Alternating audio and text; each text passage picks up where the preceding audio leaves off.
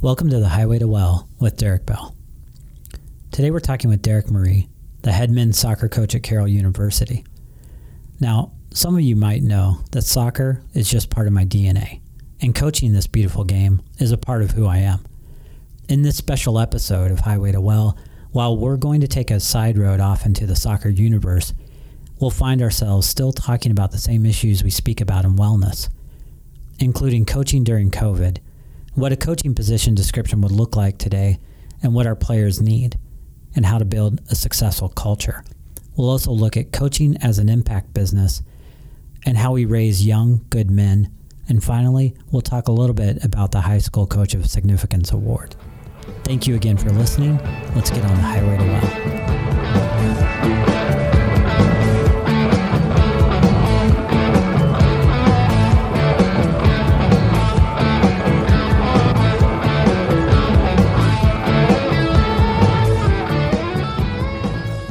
Welcome back here to the Highway to Well. Today we're talking with Derek Marie, head men's soccer coach at Carroll University, and someone who I've known for quite a while. Had the opportunity to coach Derek through his high school career and have watched him blossom into one of the finest coaches in college soccer today. And I brought him here because despite all of my work in wellness, I have been a soccer coach for a greater period of my life. And I often refer to that, you know, we all have our passions in life, but I feel like the best way to really describe soccer's place is it's so woven into my fabric that it feels like my spiritual home and kind of like and I know I, have said this before, probably to Derek when he was playing for me ages ago. I call it my church, and it's it's a very it's a very proud place. It's a very uh, place of reverence, a special place for myself, and, and I know obviously many others. But um, but that's that's something else that is that I've woven into this wellness fabric too of my life. And so I wanted to bring Derek on, have him talk to us about what it feels like to be coaching in a COVID environment and how can we both work together? And what have we learned about raising good young men in the environments that we work in? But Derek, first, I have a couple questions for you. Ready. How's your head? How's your heart? And how's your health? Three great questions that I think are uh, weirdly they run they run next to each other. They're parallel, but at the same time, they're they're all woven together. Um, my head is probably like a lot of people's. Uh, the last six to eight months have given us a lot to think about, a lot to chew on, and a lot to uh, take away from what's what's going on in the world. Um, my head has been filled with trying to keep my 42 guys on my team um, happy while they're on campus in a COVID world where there's protocols and guidelines that have never existed before, and we're making stuff as up as we go and hoping that it works out. Um, my head is it's good. I feel good about what I'm doing and where I'm at. Um, and the fact that we just got through our first two cohorts here at Carroll with uh, very few positive cases on campus while being in a metropolitan area.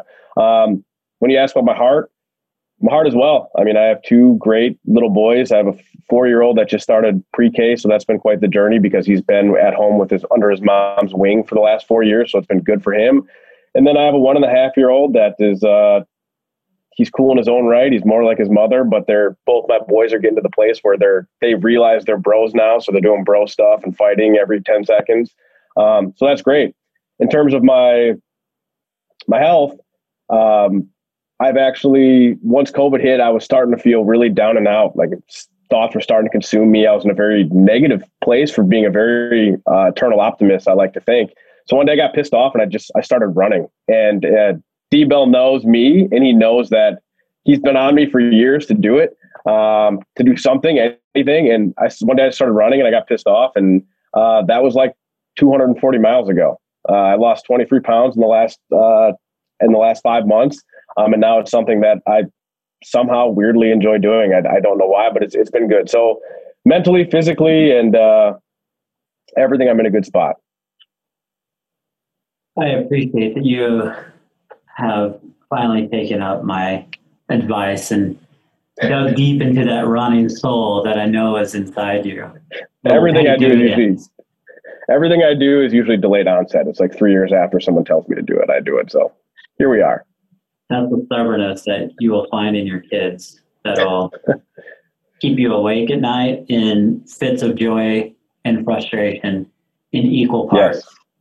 Yes, yes I feel that. So you touched on this. I, I want to first. I want to talk about COVID and being a coach and how.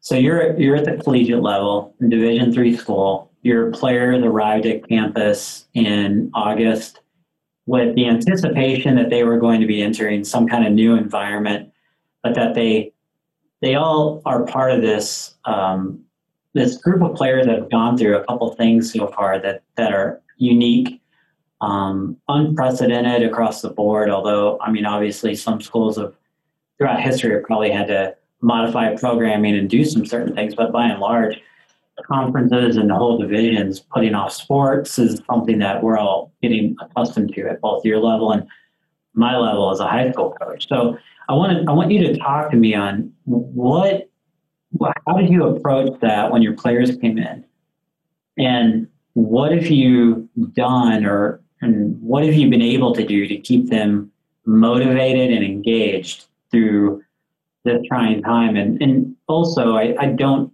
know how much time you spend or what the anticipation is for what you're going to be able to do in the spring as a sport and, and have competitions and games. But I'm sure all of those issues are looming. But I want you to talk about what it's like to be in a, a coach in this kind of environment today.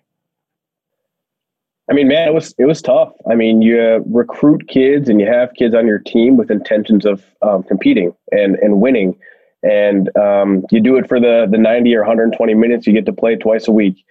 And when that stripped from you it, it was very easy um, to go into a place where it was viewed as a, a, negative thing but i tried to spin it as an opportunity. I mean our team has got 38 guys on it 27 of them are freshmen or sophomores so we used it as an opportunity um, we made it fun and these kids gave me so much more than i could have ever given them um, we had to be in groups, um, no more than 15, and we had to train. So if somebody were to get COVID, the group were to get quarantined.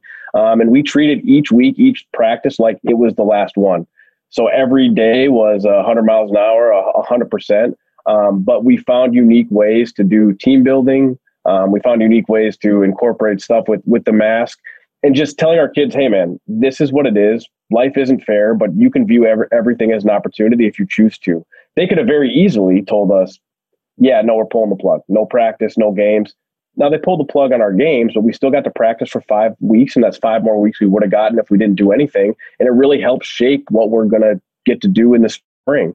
Um, luckily, with a young team, you can kind of create the culture and make it be what you want to be. And one of my big things is I, I don't like complainers. I, I, don't like being around them. Um, and we took COVID out of it. Um, we said, we're here, we get to practice, everyone's healthy. Um, and, and we made the most of it every single day. And our guys, you know, they we had to wear the gaiters, which are the things you pull up around your neck.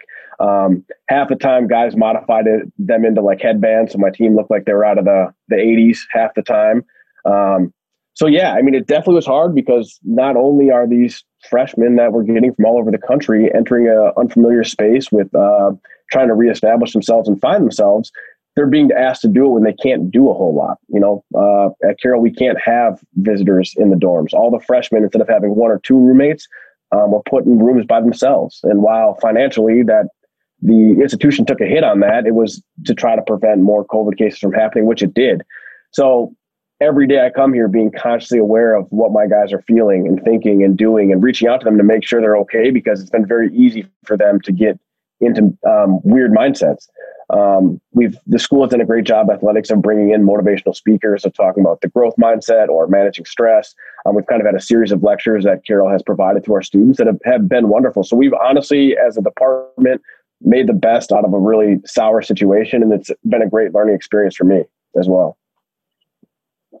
Yeah, so there are a couple of things that I think you were you were touching on, and so we and I've done as much work as I don't want to say as much as I, I can, but every year we have been uh, pushing along our movement on recognizing and, and being more aware of mental health as a as a part of our lives, our community, and our athletes and their families. And we have built a program that builds awareness and ties us to our community. And, and that's been a really rewarding initiative.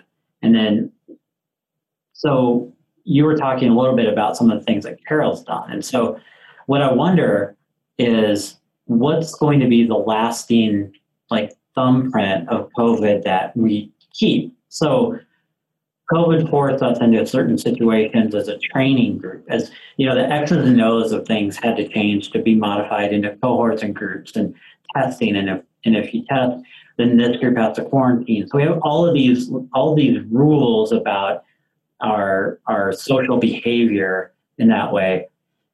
But uh, what I feel like has been the most enlightening and probably rewarding part of all of this is that it has allowed us to also take a step back and not just generally talk about mental health, but focus on mental health. And when I say focus on mental health, really focus on mental health away from performance. So what what happens in our in our field and in most sports fields, this is what happens is you see mental health as it relates to performance on the field, mental health as part of our um, strategy to be a better player. So it it's there and it's been there. We talk about it sometimes in terms of, of having a sports psychologist work with our players or work on performance based uh, avenues for success. Or if sometimes we start talking about mental health, we'll talk about or well being and start to go to that term too to add that to the mental health and well-being then we talk about training modules training um, modalities for performance. We talk about nutrition for performance. We don't spend the time we need to on focusing on our players just getting by and getting to a, a level headedness where they're allowed to perform and compete. And so what I what I would love for you to talk about is what you've seen in terms of ideas or, or programs or initiatives that have been put in place to address mental health, isolation, social connectedness, and, and some of those issues that also involve self-esteem and awareness and and really focusing on our, our mental well-being and are those things that have changed your coaching or changed your program? And what are your thoughts about are we are we going to keep this? Is this is this our fortunate opportunity to do the work we should have been doing for years? And it is our hope that we would continue to do that work because at the end of the day, we want our players to be healthy and happy. And that isn't always based on performance or scores of games, but it's on the experience of being part of, of your group, your emboldened collective that plays together and goes out and trains together and are in the case of, of where where we are with young men is that feeling of brotherhood among their players. So that's what that's what I, I keep wondering and asking and keep looking for it. I hope that it's shifting our focus away from performance and more on our survival skills, our ability to be resilient, our ability to work through the problems we have on a daily basis because sports is such a great vehicle for us to learn those and apply those to our lives.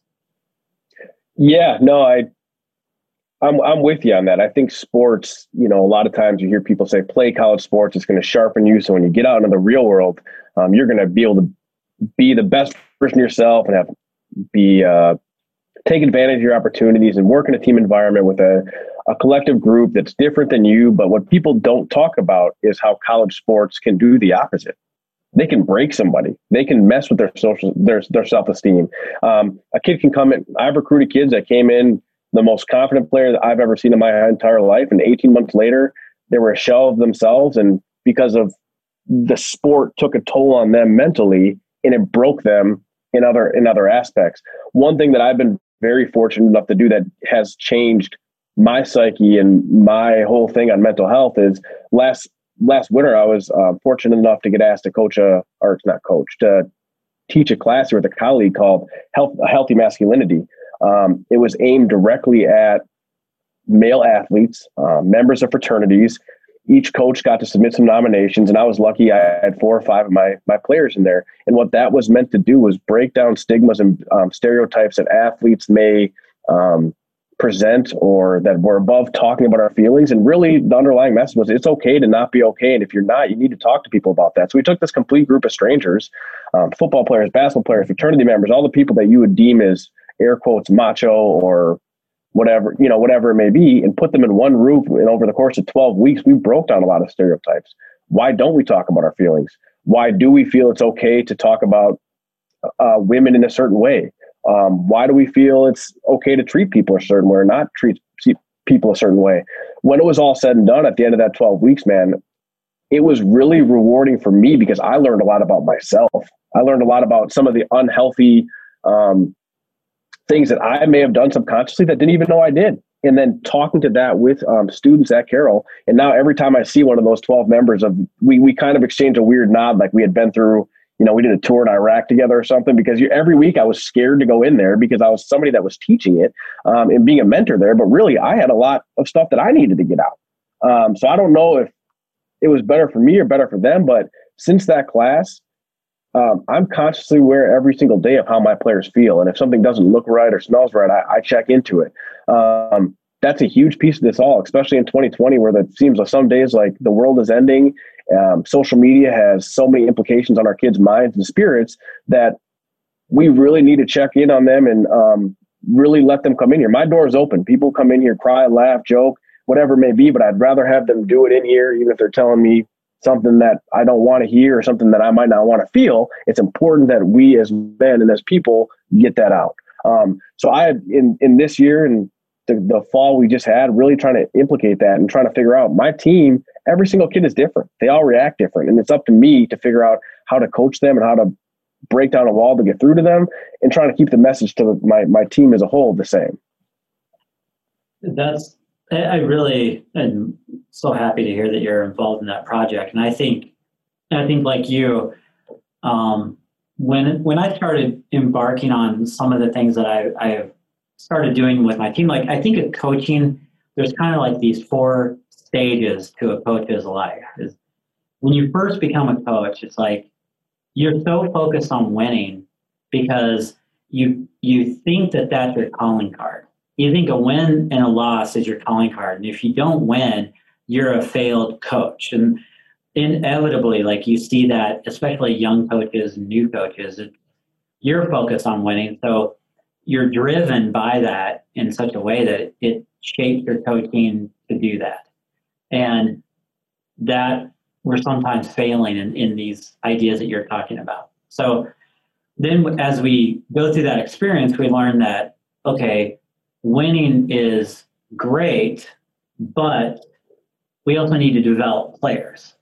You know, so you're still, I think we still go through those phases. Now we're now we're talking about player development, but we're still focused on soccer as a sport, tactical, technical, psychological, and you know our, our fitness our ability to play the sport is still our main focus and then we get into our third kind of this third stage where winning is great and all but then there's a thing called life that this is a part of and now we're start i think that's kind of where a lot of us as coaches we start to move and like in your trans theoretical model of behavior change we go from pre-contemplation and contemplation to action on what else could we be doing to make our environment more inclusive? What can we do to make our environment healthier and more fun? And you see that coaches that have developed that develop a way to have fun in a competitive environment that still is part of their pillars. They're not silly fun. They're fun for the sake of caring for their athletes' fun. And you do and you build in things throughout your training model or your group work where you're doing team building and, and really developing them as young people to go out into the world and do all the many great things. And then we get into now, after we start doing that, we feel really good about our experience as a coach. We start to develop more rewarding relationship with our players that you can see their development. We start to think, okay, now how can we like in in my case it's like how can i really build young good men like what are the key things that they have to learn to be young good men i'm a high school boys coach i'm working with kids that are 14 to 18 in a in the most developmental phase of their life and learning their attitudes be, beliefs and behaviors that are going to last into then your environment where you have another chance to mold and shape before our relationship with them changes where they're now an alumnus you know? And and so we we have this brief period of about four years or so to work with players. And i love that you're you've been asked to do a class like this and and it's great to see that we're starting to get to that place because absent uh, you know i think of it this way absent where else you know are these players getting this experience so, coach, if you if you wanted to look at a play at a position description for a coach today, what is what's on that? I want to ask you, what would be in a position description for coach? Not the one that you applied for and you got your job, because it's just basically going to say direct soccer operations for Carroll University, schedule trainings, show up at games, hand out uniforms, make sure all your students are academically eligible. That's about it.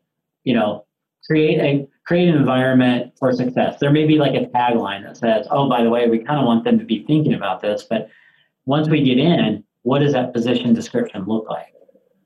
I mean, man, that's that being on some hiring committees and doing some of the work that I've been lucky to do. What you said was very, very real to me. Um, what a lot of people don't realize is the they become the people that help shape them. I was lucky to have a very, very great mentor like you that helped shape me. And it's funny, as you get older, you find yourself, you're like, holy crap, I didn't realize what that sentence meant back then. I didn't realize what that what he was doing back then or what she was doing for me. And as I as you're talking about your pillars, I'm thinking to myself, I'm like, I'm in that space now where winning is a byproduct of relationships and impact that's where I'm at right now. Do I want to win a national championship? Of course I do. But what matters the most is the text I get when the season's over, or getting invited to weddings, or a kid coming in here when the worst thing in his life has ever happened to him, and he comes to me first. That those win you games on Wednesdays and Saturdays. Um, but really, I, I'm in the impact business. That's me. Um, that's what I like to do. And I, as for a new college coach, if I had to hire my replacement, I would want somebody that would want to be impactful. Um, you need somebody that focuses on the relationship first. There's a lot of great soccer coaches, but they're not great people. Um, I think that's in any organization and any org chart. You want somebody that has the the ability to empathize with the youth, the the ability to teach and to want to make people better. Um, you got to work backwards. Like you're saying, you're you're building these people up to give them to me, right? And then it's my job to take them. My mode of transportation is Carroll University van from you to the real world. Well, if I get kids from good coaches and good people, they're usually good coaches and good people. It's when I have to work backwards to break down stereotypes and stigmas and rules and things they thought were real when they're not. Um, but you want I, I would want I like to coach kids that I the way I'd want somebody to coach me like you did or the way that I'd want somebody to coach my kids. Be empathetic. Um, be hardworking. Teach them. Don't don't yell, but teach them. If they're wrong, give them the right information. If they take that information and do good things with it, even if it's not as good as you want, they're going to be great people and hard workers. If you're giving people information and they're taking that information and it's in one ear and out the other, I can't help you. I, I can't help you do that. And every second that I'm stopping to yell at you for not following directions or stopping to scold you for not wearing your mask is time we're taking away from me coaching and teaching the people that want that information. Um, to circle back, I'm going to say eh, the, the ability to empathize, um, the ability to put the relationship first, the and the ability to put winning second. Second to impact, second to uh, classroom success, second to what kind of men or husbands they'll become. Second, to what kind of son or brother they are. Um, it's a hard thing to do sometimes, is knowing that you might lose a game in the short term, but in the long term, you're making a great kid because the lesson you make if you bench a kid for doing the wrong things, in that moment, it's a loss. five years from now, it's a win when he's got to teach somebody that same lessons or he sees the value of it. Yeah, I I keep I keep hoping that that's the direction that we're all headed. And you know, when when you compete in our environment and you show up to games, you you can see the differences in culture in a program based on that coach player relationship in games and and I struggle more today than I ever have when when I see an unhealthy environment on another sideline. I mean, we make mistakes. You know, I wish I could say I can implement a program and all my players are going to follow suit. You know, we we've been working for years on a on a program called Coaching Boys into Men, um, and it's a it is an absolutely outstanding program. Um, it is a um, it is a peer reviewed best practices program for building young men and teaching them things like personal responsibility, disrespectful behavior towards women and girls, digital disrespect, consent, taking a stand against bullying, and issues regarding and bragging about sexual reputation, aggression, relationship abuse, creating boundaries and communicating those boundaries, and modeling respect. So those are things that are known to all of my players. We still will find issues that are no different than any other program out there. The difference is within our family, within our within our program, the difference between right and wrong is evident. And that is something that is really significant in our in our world as coaches is to make sure that that when players make a mistake, they're aware that that's a mistake, that they're aware of that they have crossed some line. They've made a choice, they've made a conscious choice, and we want to work with them on that. I had, I had after doing this program and for a few years and, and having one of my one of my leaders go out and be involved in an incident at the school that involved some other male players from other programs, it took me a while to get over that because I felt personally felt like that it went it, it went against everything that we'd been teaching. I had to step back and remind myself that players are still going to be humans in an environment that has other mechanisms at play. The good thing about having gone through our program is that we were able to work with this situation differently. We were able to, instead of just throwing out punishment, we started talking about root causes and how how this had happened and how how male players objectified women and what they were doing and that is such a critical concept at the high school level so it, it created an environment for ha- us having intelligent conversations which i do think help not only the environment and healing on both sides and the recognize the wrongness of the behavior on the guy's part and really recognize the behavior not just punish it and then dismiss it, but recognize the root of it, and that's when you can start changing behavior. But that's that's a significant place to try to get to. So, like your involvement in this masculinity class is a step in the right direction. It starts to change some attitudes. It won't change all the behaviors. And us as coaches, we have to recognize that that's the case too. That as much as we want, all of the players are not going to make all of the right decisions all of the time. But have we created an environment where we're having the right discussion when they don't? And that's something that I still think we're we're year, we're, we're years away. I don't want to say light years, but we're we're not quite there yet about that. We're still sometimes focusing on focusing on punitive methods when we know the wrongness of the action without getting to the root cause of the action. So, like in your masculinity class, I think that's a step. And in coaches like you and I, if we, we walk into those environments and say, I don't know what I can bring here. But then we find that we're, but we, we're men and we've been in these environments. We played on teams. We recognize those behaviors. And when we start talking about them, it is both healing for us too. It gives us an enlightenment beyond because we start to hear the experiences of what others have gone through. And that is something that we lack in the coaching field across the board. And that's something that I think is is coming up. And and that involves us us being stewards and leaders of that movement too. So I, I, I appreciate you for taking that step and doing that in that environment and being being a leader in that case. And and I wonder what degree then has it helped you as a coach address those issues with your team?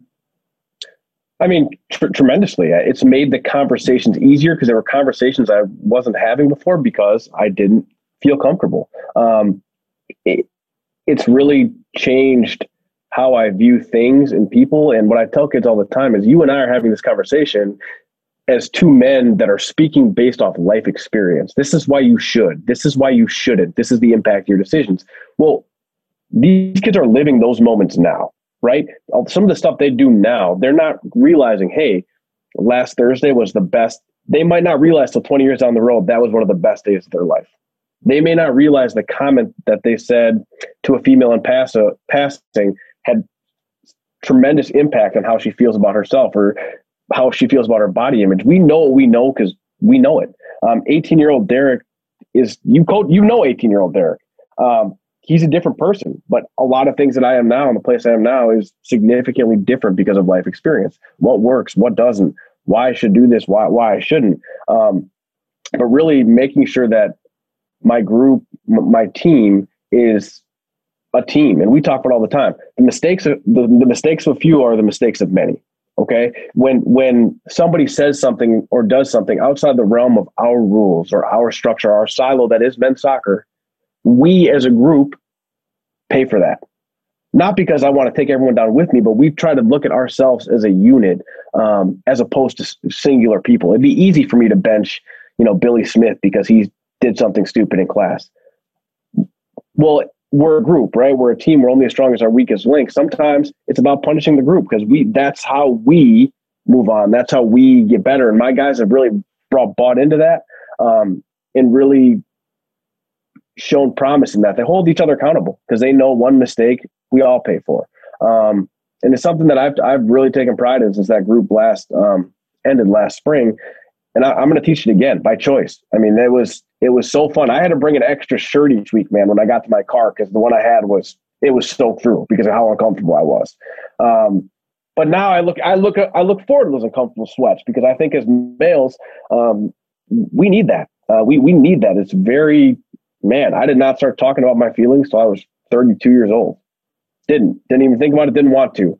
Now I'm okay not being okay, and I'm okay calling a buddy and saying, "Hey, man, this is what I went through today. Was kind of crappy." He, he doesn't need to, he or she doesn't need to say anything. It's about me just offloading that information and just saying it to somebody else and vice versa. I feel like I'm a person, I've become a person now based on the healthy and masculinity. People know they can tell me things, they can cry in here, they can call me, and whatever it may be, I'm willing to listen, give advice if they need it. If not, just be a person that they can offload it onto so they can feel a little bit better about themselves and their day. And that's that's important too. We all need those people, and I'm not convinced that enough people have them. Yeah, well, I think I think we we often are in circles and environments where male vulnerability is challenging. It is a hard it is a hard avenue for someone to see that it's an open path for them to get to a better place. Because it's oftentimes the stigma about vulnerability is that you're weak or you're you're address you're a city, or you can go down the list of names that that person, someone you know that usually ends up becoming part of the narrative why we have issues with vulnerability is because of that. But the more advocates that we can have in place, and then the more mentoring that we can do, then it it starts to create better environments where we allow people to express their feelings. Um, and I think as a, as a as a coach of high school players, over the past couple years, I've had a couple instances with my own players where vulnerability was the key to unlocking them to greatness. And and it took it was a hard road to get them to be vulnerable in discussions about how they were feeling because when they first came with their feelings that that was just that was just what they were using to try to express their feeling. It really wasn't what the root of everything was. And when we started to get to the roots, we open up that vulnerability and we find out that that we have players that have these deep embedded feelings of insecurity or there's something going on there that they don't feel as confident as they should or want to be. And, or as when I say should, I mean as we look at them as brilliant players. And sometimes, even as much as we say you're brilliant to someone, it's hard, it's hard for them to sometimes see that if, if they have low self esteem. And, and teenagers and young men, you know, young athletes today, self esteem is, is at the top of the issues that they face and what their peers think about them. And how does their image fit into what they're doing? And we have all these competing notions of what it means to be them. It's hard to get them to be vulnerable. So when we open that gate to it, it's a beautiful experience because we get somewhere. And we may not resolve all of it immediately, but we start to get them to a better place. And I think that's something in the coaching field. I mean, I, I, I think the next steps for us I think I think there's two critical things that we have to look at is how can we continue to open that gate to expressing our vulnerability and our feelings because that will lead to us being a better teammate, a better friend, a better uh, player. It'll be a, a better student in the classroom and then a better professional, but also to really address bystander intervention and continue to work on on that concept because we can't just put on one bystander intervention training and think that everyone's going to follow suit at the next party they go to. It takes years and years of reinforcement, and sadly, sometimes it takes the experience of not doing something in order for people to understand the value behind it. And and that's something that I think is critical. And but I also what what sometimes I get troubled by is that we in this kind of we were talking about earlier, and when we start talking about mental health, is that I, I really so by by and large, I think there are pieces of the stigma wall that are being broken down. Like a player like Kevin Love a couple years ago putting out his article regarding his own mental health. And then that kind of allowed some other players to start talking about it more. And we've seen it more lately than ever. And Dak Prescott just recently this summer talking about it. Um, and then, and to see the backlash to the ridicule he got by one of the um, sports announcer was really great to see that we're getting past that being a negative issue or a, a question of his manhood in any way, shape, or form. So we're getting to the point where we're, we want players to understand. At the same time, we, we're talking about players who have access to a wealth of resources. And so if they if if they get to the point that they want to have a conversation, they're surrounded by people who they have access to. And even in your larger professional team environments, larger college environments, and even in your division three level environments, there are resources that are available to you when you have players who need support. What what I worry about is the kid playing in a rural club in central Wisconsin, the 12 year old who has self esteem issues and his parent, his home situation is not healthy, his school situation is being bullied, and the resources at the school are limited or they're just deficient. And now he's playing club soccer, and we see a kid that, that needs help. And where are the resources in our club environment? I think if we really want soccer as a movement across our country to grow, is to make sure that those mental health resources are are being built at the base level and so I hope that the recognition from the top level and professionals talking about it will lead to that. But I think that's our, that's the quantum leap right now for all of us in this in coaching is to help build the community capacity within our soccer programs to help those kids at that level because they're moving on to my level and then your level and then beyond. And sometimes if they get to your level and they're and they haven't had access to resources or been helped, there's not as much that you can do as you wish you could have done if there's something that we could have taken care of years ago. I think those are the bridges. Uh, we need to have a moonshot on mental health in youth sports to help us get there. And so I think that's that's like our next quantum leap in coaching. I I I I, com- I completely agree. I I, I was listening to a speaker at the, the soccer coaches convention last year, um, and he talks about, you know, in his metaphorical backpack, he's got the the microscope and the telescope. The microscope is those those those daily transactions you have with your, your, your players, the small conversations, how you doing? How's your girlfriend? How's your mom? How's your dad? So that the telescope five years from now, you're looking at a finished, you know, you're looking at somebody that's made a lot of pr- progress based on those small conversations every single day. I had a player here, um, international player that I was essentially his, I would say his American pseudo father, right? Um, and every single day he'd come in here and we'd talk and it'd be all nothing, video games, sports, his girlfriend at the time, whatever it may be. And then it went from those things to his friendships. And then it went from those things to missing home and then how he's got some anxiety issues. And it went deeper and deeper and deeper. And every day we had these conversations. And he told me, You're the first person that's ever asked. You're the first person I ever felt comfortable saying these things to. That was his junior year. His senior year, he was he led the season or he led the country in goals scored. And people are like, Well, what did Shea do between now and then? I'm like, he's the same player. He's just a di- mentally he's a different person. Um, and that that stuff and there's so much focus on that now um, at every single level like now people are finally buying into like you said the idea of how important the psychology piece of it is the mental aspect of it um, having a growth mindset doing all those kinds of exercising your brain is just as important as these guys is, is their body i mean you think if you think lebron james doesn't have a psychologist um, somebody that he does brain training with, all that kind, you're you're a fool because he does. And if people are doing that stuff at the elite level, it's telling you at some point that will hopefully trickle downhill and we'll get it down where it belongs. But man, we got to help break the cycle because just because that troubled 12 year old you were speaking about in rural Wisconsin at the club level doesn't get the help, doesn't get the resources. Now all of a sudden he becomes a dad with a troubled son because he's doing all he knows, the best he can do with what he's got. It takes people like you and I to step in and break the stigma and break the cycle so that they can go off on a different path. We can help cut down some trees for them so they can make a different path in the forest and go their own way. That is that's so we need to put cycle breaker on our coaching position description here. There we go. Cycle breaker. That's really what what it has become. That's and that's where I think we we need to make sure that we're recognizing the value. And like you said, like we know someone like in Le- LeBron James' position is tirelessly working. You know, we know he works out and trains because that's what we talk about.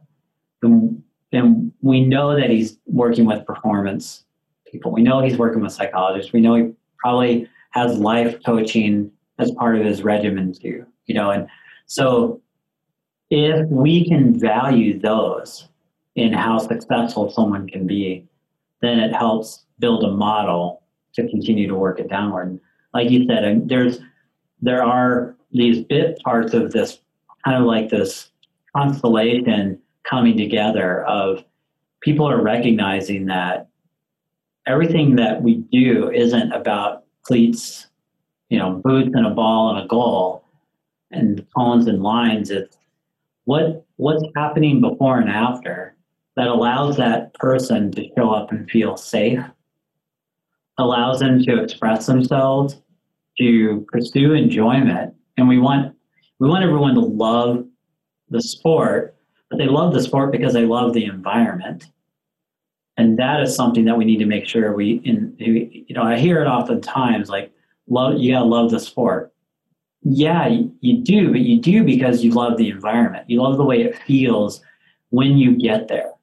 And that could be so many different things for so many people.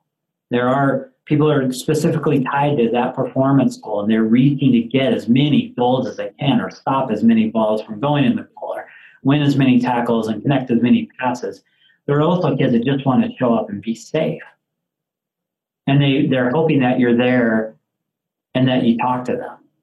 And we got to recognize that that is as valuable as all the other stuff. And and those are those are those critical conversations that we got to keep encouraging as coaches and be leaders and mentors for. Um, yeah, I, I actually had my we we were in a place at one point where we had an interim athletic director here, and she, you know, she was a, Hall of Fame basketball player, Hall of Fame basketball coach. Um, she was actually married to a Super Bowl, um, a Super Bowl MVP. So she had a lot of like inside knowledge of what it looks like, what it is to be great. And she told me, she's like, you know, Derek, one thing that I used to do is I used to track how often I had conversations with people on my team. I had my assistant follow me around, and every time I talked to Billy, every time I talked to John, she would t- she would just make a note, and she's like, "Somebody told me to do this as an exercise, and I did it." And then all of a sudden, I figured out, well, I talked to my star player 29 times at practice, but I talked to my role players once, and the people that don't play, I didn't talk to them at all. Well, how is that equitable? How do I build those people up if I'm only talking to the people that I should be talking to? I mean, it was really, really interesting. And I do that actually with my text to my team. If, every now and then I'll do check ins. It's easy to check in on the people we think we want to check in. It's easy to do do that. It's player number 38 does he feel does he feel valued in your in your culture are you committed to culture are you committed to him because if you're committed to him at some point he's going to do something it may not be a game. It could be something that he does in training that raises the bar that helps you win the game on Saturday. But just being committed and consciously aware of everybody you have in your bubble and that they feel valued. And that's something that I did. And sure enough, the first time somebody did, I told my coach, hey, Monday through Friday, pick a random day, see who I talk to, just make a note of it. I got 38 guys, talked to like 19. 19 didn't get talked to. Of the 19, I talked to five of them a lot. Well, they're five of my 11 starters. It's easy to talk to them. I need to be coaching player number 27 right now because at some point we're going to need him to.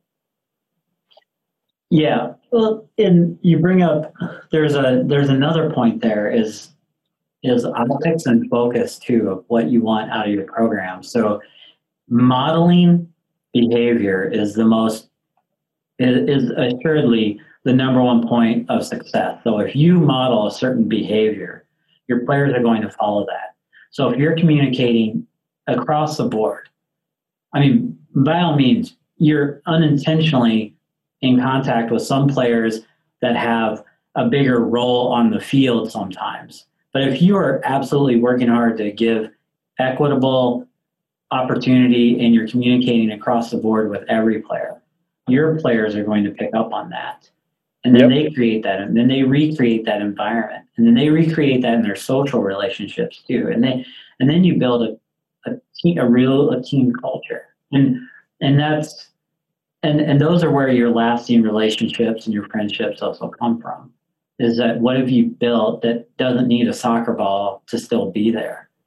You know, and right. I I had a recently I had a, a dear friend, college soccer teammate pass away, and at 48, that was a absolute shock to all of us that were were teammates of his and were in our circles in college. And we got together and had a Zoom memorial and we went through and, and went through the process of healing together.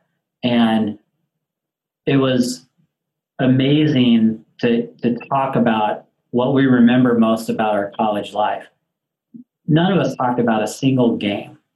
None, none of us talked about a single score but we all talked about the way that Brian made us feel because he was the he was the number one he was the person that was around that would tell you how good you were he was always trying to make you better and that is something that was part of just who we were and what our team was and i carry that as a coach now that's something that that that i carry around and, and i think i needed to be reminded of that too. And remember that that's a cornerstone of, of what the program ought to be is that you have connections that last a lifetime that don't involve ever involve the score of one game. You may have Man. some you may have one of those games that you feel like you over as a group you overcame something. That's that's beautiful.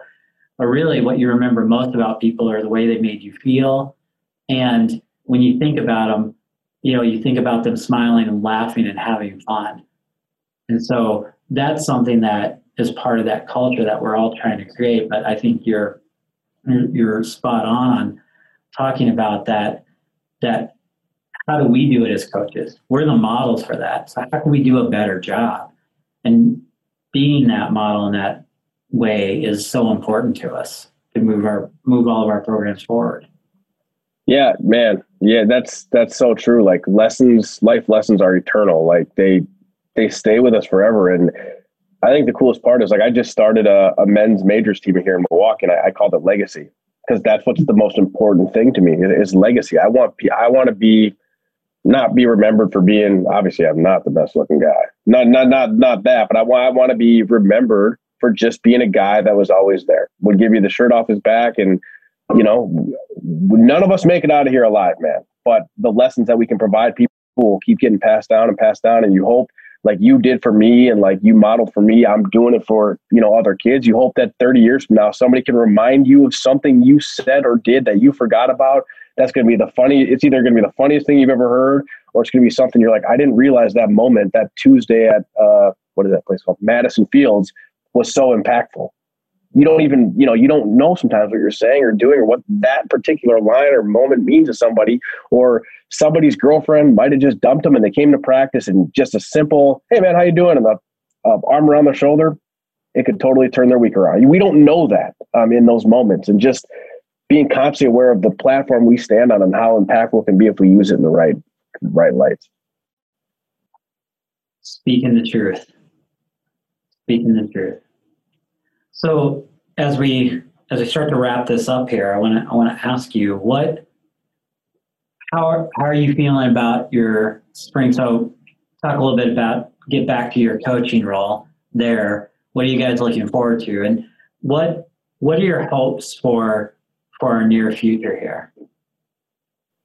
Uh, in terms of my program, or just near future oh. in terms of the world? Oh man, oh. Uh, how much time? How much time you got?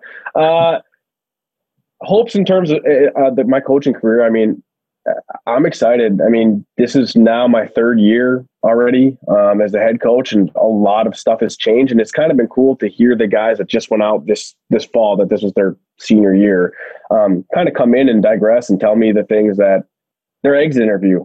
You know, I told them, I said, tear me apart, give me what I need to be better. And they're like, just thanks for everything you did. This that one time something happened, you were you were there for me, and that was those are the things that I that meant a lot. You, you were there for me. Um, but really, man, on that on the the soccer part, taking everything else away, like I'm excited because for the first time we'll be headed into a spring season, and I think we're going to be pretty good, uh, like very good. Um, three years into a recruiting cycle. By the time we play a real season again next fall, it'll be my fourth year. So the freshmen I recruited will be um, juniors and seniors. And it's fun because you get to see an entire team turn over 99%. Um, and the kids you first got there as babies, they're there now passing down the lessons that you passed to them. So it's completely yours. Um, I'm really excited about it. I don't know what the spring is going to look like, but I think based on some of the stuff the NCAA is doing, um, it's going to be hard for us to play games. So we'll see what happens, but I'm looking forward to getting back out there and practicing again, whatever that may be. Um, in terms of the world, man, I'm excited for the election to be over soon. Um, I don't know what's going to follow that, but you start thinking about stuff differently as you get older, and especially as you have kids. Um, and you just hope that in November and December, and maybe a year from now, the world's uh, back in a a spot where it once was and things are looking a little more optimistic. I can't wait to get through COVID. I don't know when this is going to be. I hope it's not the Spanish flu and this is around for like eight years. Who knows? I got mass tan lines that I'm not proud of.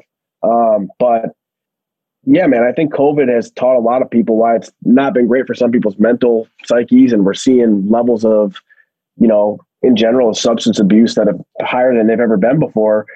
It's allowed me really as a person to slow down and just realize like, man, life is pretty simple if you just don't don't take it too hard on yourself. And it's allowed me to spend more time with our, my family, um, and really allowed me to just step back and just say, hey, dude, take it easy. That thing you're that you say you have to be done by tonight, it can be done next week. It's going to be okay. Um, there's the stuff. The pile never gets any smaller. So just taking more time to focus on myself and my family, um, and my wife, and just taking care of myself. Really. Well, I strongly encourage you to keep a lot of that mindset even when the world gets back to its normal, hectic, insane pace, especially for us as coaches. I, I've been rewarded this fall when I'm normally coaching with the opportunity to watch my son play and help coach and be a part of his experience as a young player. But I'm also getting to watch my daughter play more games, which I had to miss previously because we were usually playing on her game days during her club season, so I've been able to watch her play some more too. So it's been that's been really wonderful, and um, I'm not sure what the spring will bring as well. We're we're expected to play and we have a season laid out. So that'll be exciting for my players. I'm looking forward to it. The, this year, I have a group of guys that are have been experienced and are capable of doing great things. So it's exciting in that way. But so speaking speaking of exciting, I, I, don't mean to interrupt, but it's my turn now to ask you a question. um, for the people out there, um, he Derek made uh, play like soccer is a recreational thing he does a couple days a week, you know, because he loves it. But he was actually just awarded one of the highest honors you can be as a coach, and that's a high school um, coach of significance award by the biggest uh, soccer organization in the world. Um, as somebody that is so, as somebody that's fallen under your tree and somebody that knows how valuable what you bring to the table is, like how much can you talk about that? How much does that mean to you? Like how does that make you feel to know that like you are honored among a very small group of people as one of the most significant coaches in, in the country? It is. Um, I, I've been trying to figure out really like the right words to really explain it. The simplest way is I honestly feel like it's the most special honor that I've ever gotten as a coach. Above anything I've ever won during the field, during a game or a tournament or a series of season. Um, and you know, I've won a couple. I've really been fortunate. I've won a couple other awards, and this one is special to me because it's it's indicative of what a lot of other people feel about playing for me or being a part of a soccer environment that I have a significant role in building. And it is also an award. I, you know, and I've said I've said this all all along. High school, the high school soccer experience, I feel that's my lane. I've coached in college. I've coached through all youth programs at all different levels and been involved in the Olympic development program and have been really fortunate in my coaching experiences and playing experiences to have done a lot. I love coaching high school soccer. And after coaching college, I was excited to come back to be a high school coach because of this experience, because of, of what it means to these players' lives and, and what it means to the community and the school districts and, and the people around the families. That to me is, it ties everything for me together. So I feel like this is really where I, where I want to be and where I should be as a coach. So to be honored for this was, it was incredible for me. And I think it was four years ago when this award was launched I remember reading it and being so excited that our our soccer coaches association was building an award like this. I, I was so happy. I never thought I would ever win it. But I said, I remember thinking, this is brilliant. Like, this is what it's all about. We are here to coach the experience. We are here to build the experience.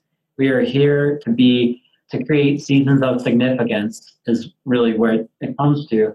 And that is not just about the game. That's about the experience and of playing and being in a group of people for this short period of time and what you learn about each other and how you can build these new cultures every year. That, that's one of the beauty. That's one of the great things about high school soccer is it turns over. You're not recruiting your players, so you have these turnovers, and you have to constantly be rebuilding your culture.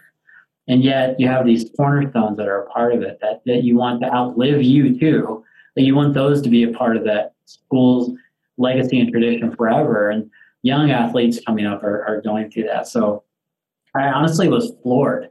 I didn't know I was nominated for it either. So when I saw that they had announced the winners, I was like, "Oh, this will be great! I can't can't wait to see who won." I started scrolling down the page and I saw Wisconsin, Derek Bell, Stevens Point High School. I was I I stepped up. I like walked away from my computer and then I came back and I re I re booted this site because I was honestly like shocked. And I sat there in shock for a while, and then I was in tears for a while because it was just this this moment of like, you know, that's why I coach. So when you're awarded in something is the reason why you're coaching. I, I can't explain just how much that means to me, you know. And so I, I'm grateful for all the players that had a role in helping me get there and to recognize some of the things about what it means to play in, in, in the environment that I create and um, and to the coaches who put in my nomination, I, I can't I can't say thank you enough. But I I, I look at it as the beautiful part of it is it really is not my award. It's an award for what we've all been doing together.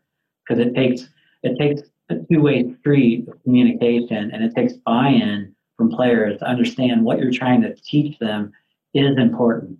It will make them at some point in their life they'll have a decision point and they're going to remember what we did and what we talked about and they'll understand the route they should go. And then if they don't then they still understand the consequences of not going that way. And that's all all we can do we can equip our players.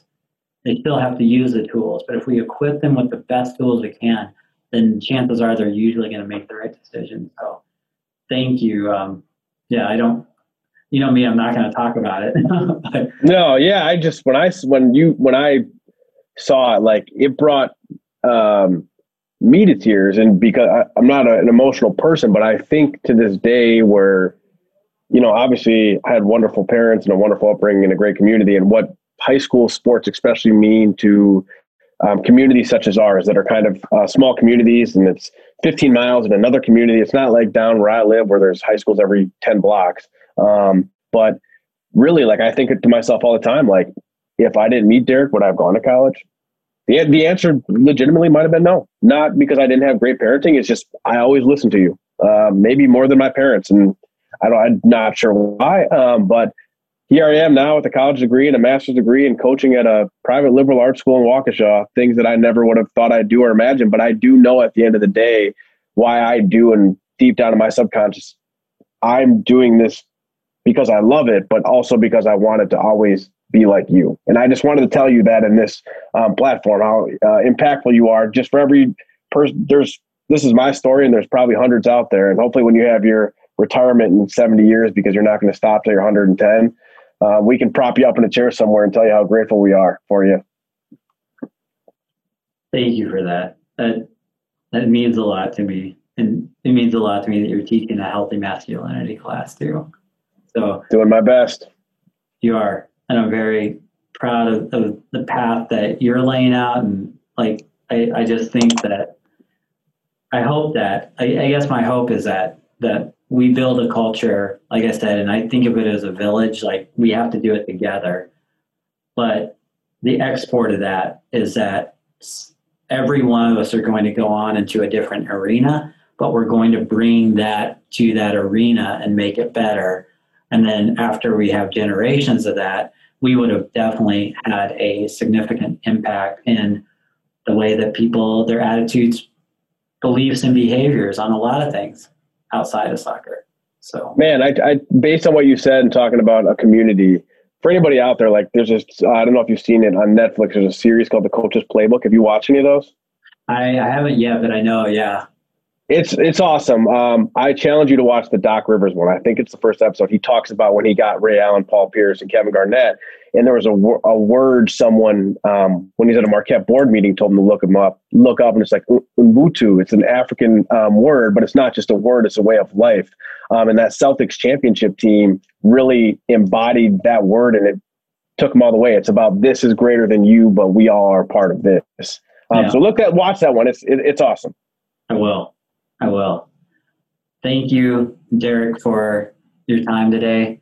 I wish you the you. best in this in this period while you're trying to figure out what how to operate with COVID in a collegiate environment, and hopefully things will move in the right direction. So you're training and getting your games in, just like us, come spring, and we'll be able to enjoy our seasons together in the spring, and and then uh, stay in touch and hopefully have a lot of success on and off the field. Yeah, no doubt. Thank you for your time and uh, thank you for having me. I appreciate it. Excellent. We'll chat again soon. Thanks. All right, my man. Take care.